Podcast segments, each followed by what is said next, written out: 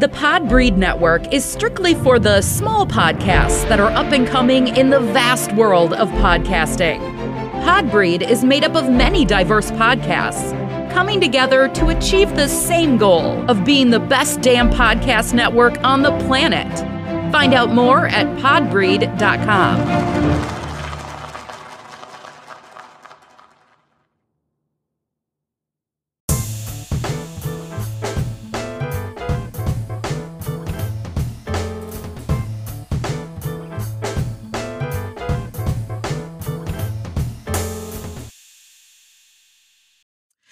Okay, by the title, I'm not talking about betting.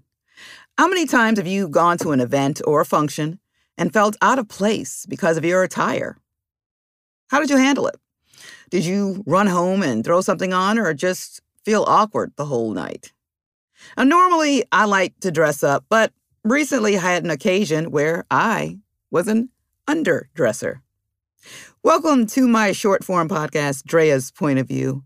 I would love for you to follow the show on X and Spill at Drea Point and at Drea's Point of View on Pinterest, IG, Facebook, and Threads. I also have a free weekly newsletter I'd love for you to subscribe to at Drea's Point of View View.substack.com. It will tell you about my upcoming episodes for the week as well as what podcast events are coming up. So recently, I attended a casting call for a fashion show where the requested attire was all black, but it was for the mature crowd. Now, mind you, I haven't been to a casting since pre COVID, but I wore the usual black t shirt and jeans. When I got there, the women were in their Sunday best with the hats and everything. I immediately felt out of place. Not to mention, I was the youngest looking one there, but that's besides the point. Fortunately, the casting took place in a mall, so I went to buy another shirt. Mind you, you can't have too many dressy tops, especially black, so I found one for $8 and wore that. There were a series of events that happened while I was waiting to be called, which is another thing. Go with your gut. So I actually decided against walking. Not only was I underdressed, but I just didn't feel comfortable. I'm really big on energy, and I got bad vibes.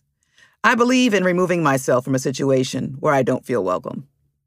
You may think, well, you bought the shirt, but it'll be worn again. It was only $8. I didn't break the bank.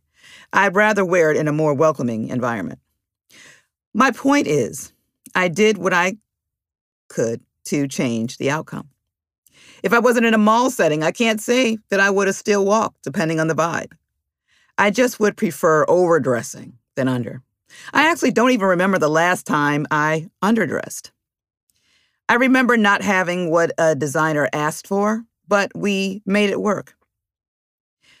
I should have known, since it was a more mature crowd, that they would have dressed up. So many dressed up like they were already in the fashion show. I thought to myself, how could I have avoided not having to buy something? I could have brought a change of clothes, but Maybe I'll do that in the future. I'm curious to know how you would have handled it. Depending on the vibe, would you have worn what you had? Or would you have gone home real quick and changed something? Do you consider yourself more of an overdresser or an underdresser? I would love to hear your response at Drea's Point of View at yahoo.com. My positive news story of the day comes from Puerto Rico. They're fighting against a bill that bans hair discrimination. Federal and local laws ban hair discrimination. Julia Ramos Beltran, a teacher, was offered a job if she cut her cornrows, but declined. She said she was disappointed in a system that pushed people to change the hair they were born with. The hearing at San Juan Seaside Capitol Building set a precedent as a much needed discussion on what is acceptable. Imagine having to worry about being accepted by your hair, as if it's not bad enough being accepted by the color of your skin.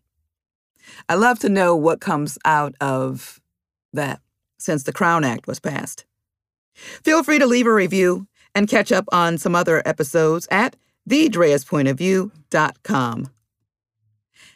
Thanks so much for listening.